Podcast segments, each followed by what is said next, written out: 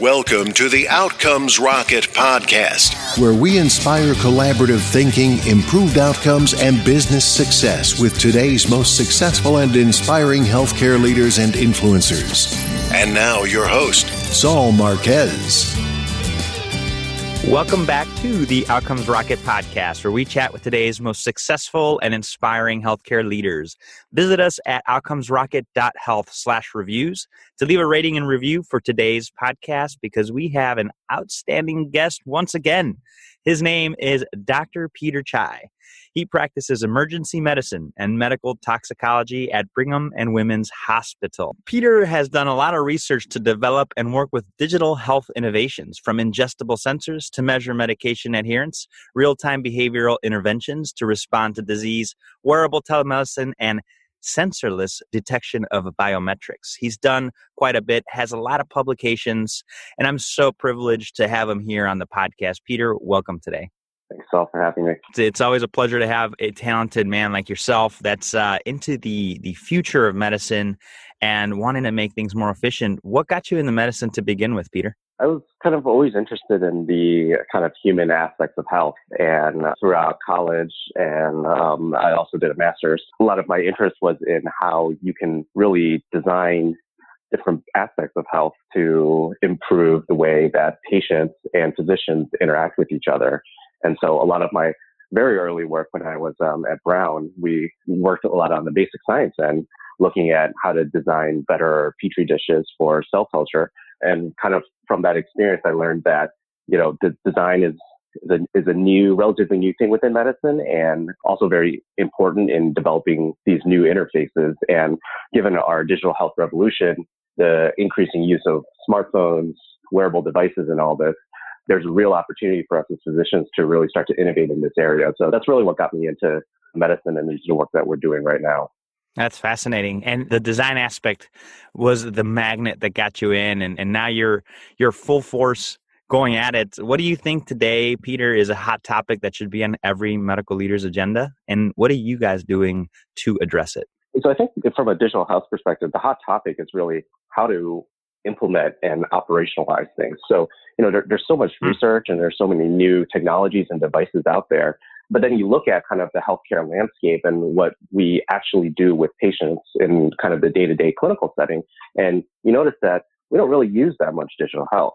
There might be right. the sporadic insurance group that is using a Fitbit to track kind of movement and health among large populations or you know, there's kind of nascent telemedicine, but if you look across the broad scheme of things, no one's really starting to implement. And so a lot of we're working on, so we, we kind of work on two angles. One is how do you take these kind of innovative new topics that we know work and how do you scale them to a larger hospital? So for example, like our organization. And then the other part is how do we look into the future? So we don't stop at the cool new Fitbit, but let's look at the thing that's going to be popular in the next five to 10 years let's get the physician and a patient perspective on it now. And so we can start to build that. So when our system is ready to accept something like that, we've got the know-how and the technology to do so.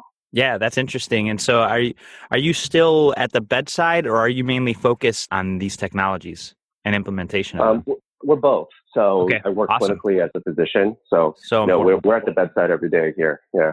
That's outstanding. Yeah. And you know, the challenge of implementation, the technology is there, but it's implementing it into the system that that is the challenge. What advice would you give to both companies and also providers wanting to get technology to make things better?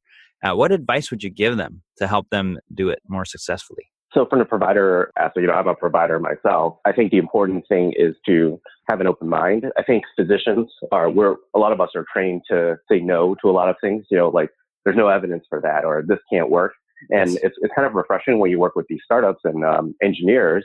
And when you ask the engineers the same question about, you know, could this work? Their answer is never no. It's, you know, let's think of a way to do it. You know, it might not be perfect, but there's going to be a way someday to do it. And I think the ability to kind of have that kind of foresight and the willingness to work with something that is imperfect is really important for the provider aspect. From a company perspective, the thing that we've really been trying to pushing is it really takes investment. You can't, digital health is not cheap. Right. And our effort doesn't come for free. We're trying to do the best we can for our patients, but there's so many limits in terms of clinical time, research funding and all this stuff that I think the most successful companies that I've worked with are the ones that really get that and yes. are willing to, for the sake of it, you know, put some skin in the game and really work hard with provider champion, I guess, to kind of get things rolling. Peter, give us an example of how you or the organization you're with have created results by thinking and doing things differently.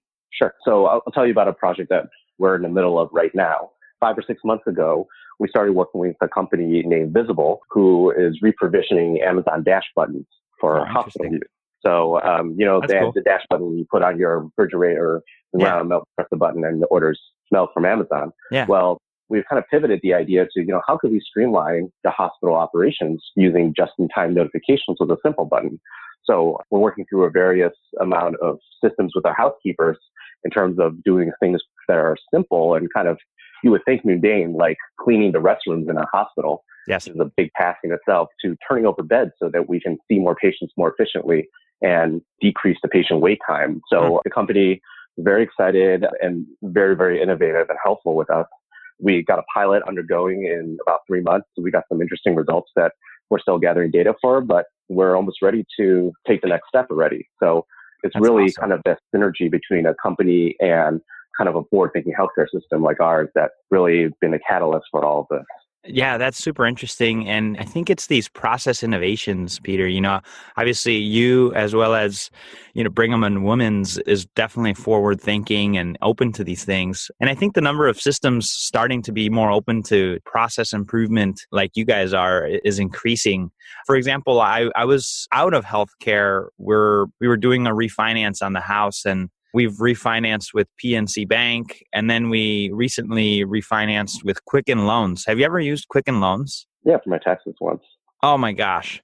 So when you do the refinance through them, everything is e-sign. Everything is just so fast. It happens in like, I don't know, like literally like two weeks compared to like the three months that, that, it took with a mm-hmm. traditional bank. And so I envision what you guys are doing, like the Quicken loans, you know, for process improvement that will help outcomes. And that's really exciting. Yeah.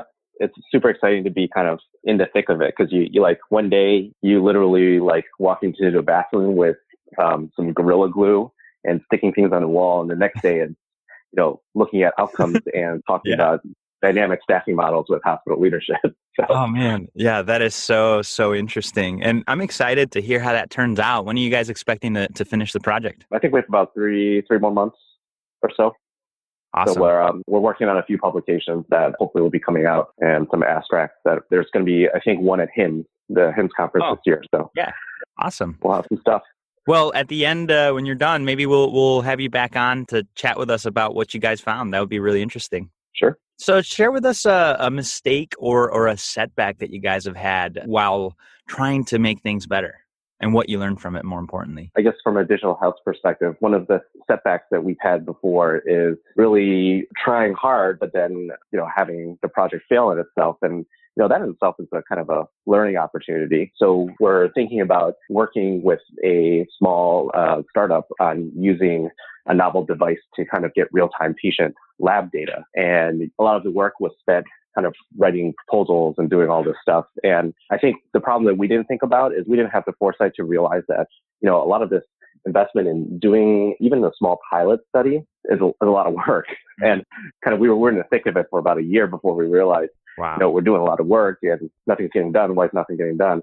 Oh, we forgot about the budgetary aspects of it. And, mm. you know, nobody had funding to have it go, have, have the thing work. So the project kind of fell through and it's in a standstill. So I think at least for me, we learned that this is kind of a real time demonstration of you invest time, but somebody's got to invest in resources within a project to really have it work.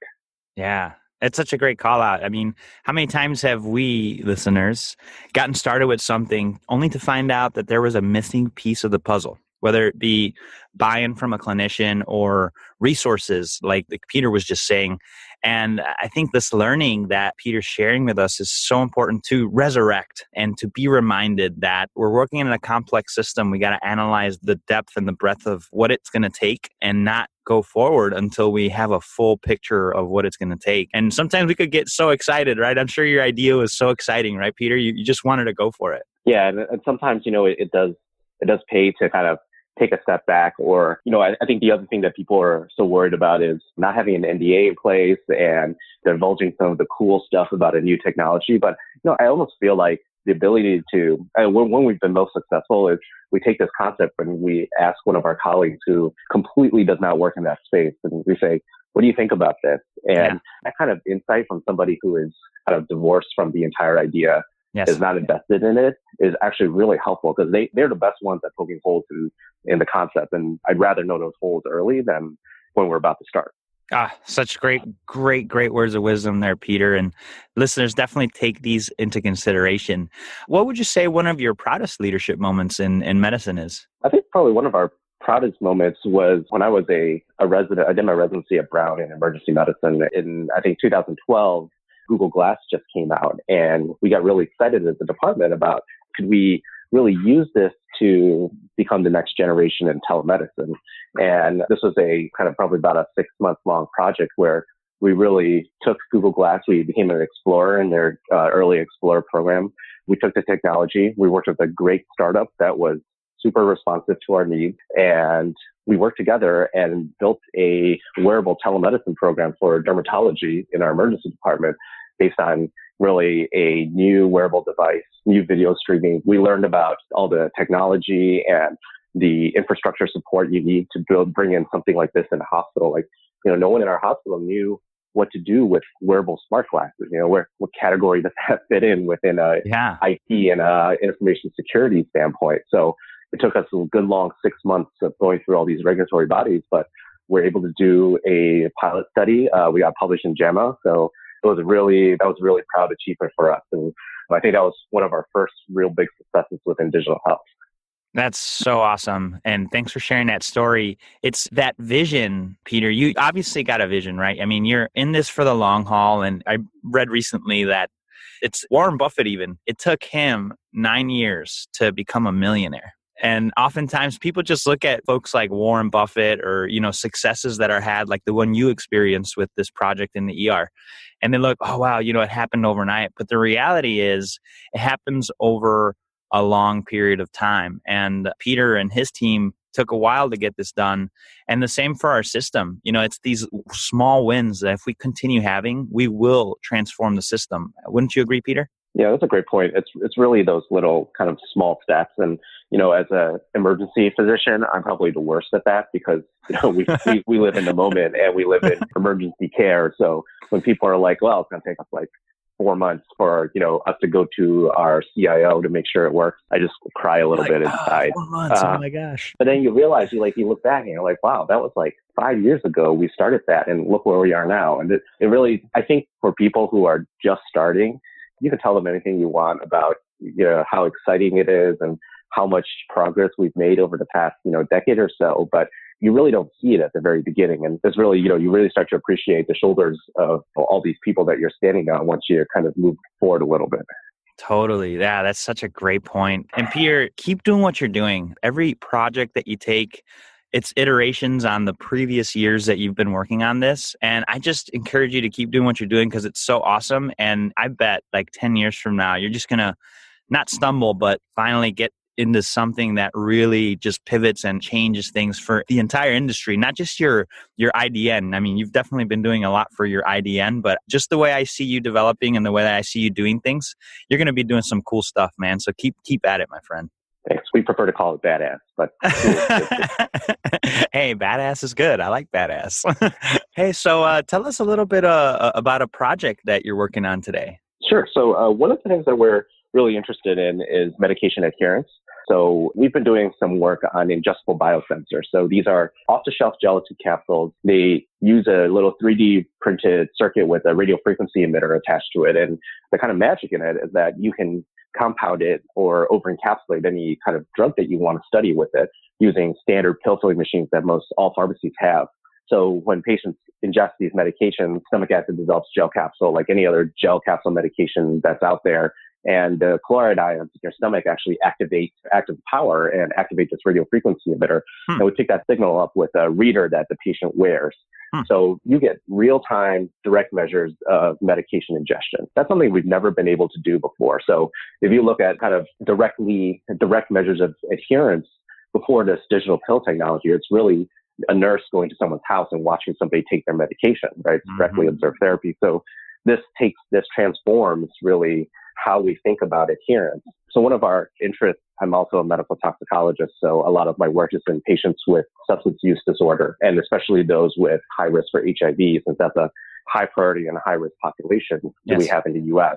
So we're about to start a study here in Boston looking at how patients who are at risk for HIV take pre-exposure prophylaxis. So there's a pre-exposure prophylaxis drug, Truvada, that actually, if taken daily, can prevent HIV in high-risk people who you, you might get high and use drugs and forget and do something risky and get infected. So this is a really good prevention method that really relies on adherence. And so how do you get somebody who doesn't really care about their health who mm-hmm. is going to have a disruptive and unstructured life to take their medications every day on time. And I think this digital pill technology will help us because we're going to do, so we are developing a study where we give patients digital pills. We watch them how they take medications in real time. And the really cool part is that, you know, now that we can detect non-adherence if you miss a dose, that means that we can start to push interventions to people in real time in response. So yes. we don't have to wait for people to show up to their doctor's office anymore. You know what? Everyone's got a smartphone. Let's start delivering health at the moment that poor health occurs. So we're hopefully going to start soon looking at this project using digital pills and um, pre-exposure prophylaxis. That is super interesting and and a project that I think will definitely tackle a, a big problem and, and what we're dealing with, you know, in, in any population, with the elderly population, you know, a lot of them are aging and a lot of them have mental illnesses. How do you keep track of all this, right? So I think, yeah, it's a really, really interesting idea. So as you guys move forward with that, definitely maybe when we get the update on the other project, we could hear a little bit more. I know listeners, you're probably like, oh, this is so cool. And so we'll get an update. Don't worry. As long as Peter's up for it, we'll get an update for you. Yeah, we're totally up for it. Awesome. So, Peter, getting to the end here, this has been a lot of fun. Let's pretend you and I are building a medical leadership course on what it takes to be successful in medicine. It's the 101 of Dr. Peter Chai. And so, we're going to build a syllabus. I got four questions for you that we'll do lightning round style. And then we'll finish it with podcasts that you recommend to the hmm. listeners. So, you ready for it? Let's do it. All right. What's the best way to improve healthcare outcomes? Things like patience what is the biggest mistake or pitfall to avoid? Forgetting that it's just you. There's more stakeholders than you expect to be involved. How do you stay relevant as an organization despite constant change? You look to the future. Always 10 years into the future. Don't don't be okay with the cool things that are happening now. What is one area of focus that should drive everything else in your organization? Integration of technology, digital health, and data streams. And what book would you recommend to the listeners? or what podcast? Good question. Well, the Rocket Podcast is pretty cool. Um, from an entertainment perspective, there's a uh, medical toxicology podcast that tackles kind of tox dilemmas within all across the world called the Dantastic Mr. Tox Show, which I highly recommend. Very cool. Very cool. The Fantastic Mr. Tox Show? The Dantastic, because Dan is one of the people that does it. Got it. The Dantastic. There you have it. So, listeners, you you've got the podcast that you'll see in the show notes. We'll provide a link to that as well as the syllabus that we just crafted here for you with Peter and also the show notes for the entire uh, show that we just discussed here. Just go to outcomesrocket.health slash chai. That's C H A I. And you'll be able to find all that there. So, Peter, before we conclude, I'd love if you could just share a closing thought and then the best place where the listeners could get in touch with you or follow you. Um, in terms of closing thoughts, I, I think we are all kind of at this amazing point in healthcare where we have the opportunity to really change the way in which we deliver health. So there's no idea that's too stupid or too far out there. I see my share of things that people think are crazy that are now clinical practice. So don't be afraid and go forward. Best way to get in touch with me is probably either on Twitter or via my email, which uh, I think probably be provided in, in the link somewhere, right? Yeah. All right. Well, there you have it, listeners. Thank you so much, Peter, for spending time with us today. I think it, will definitely be interesting for us to digest all the nuggets of wisdom you provided and uh, looking forward to having you back on. Thanks. Thanks for having me.